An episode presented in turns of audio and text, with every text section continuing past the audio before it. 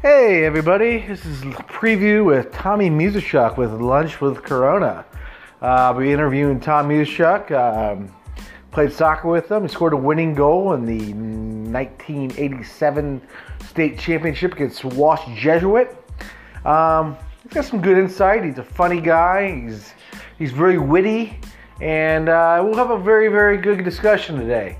Um, so looking forward to it, um, and have a good one and give everybody a hug. Take care.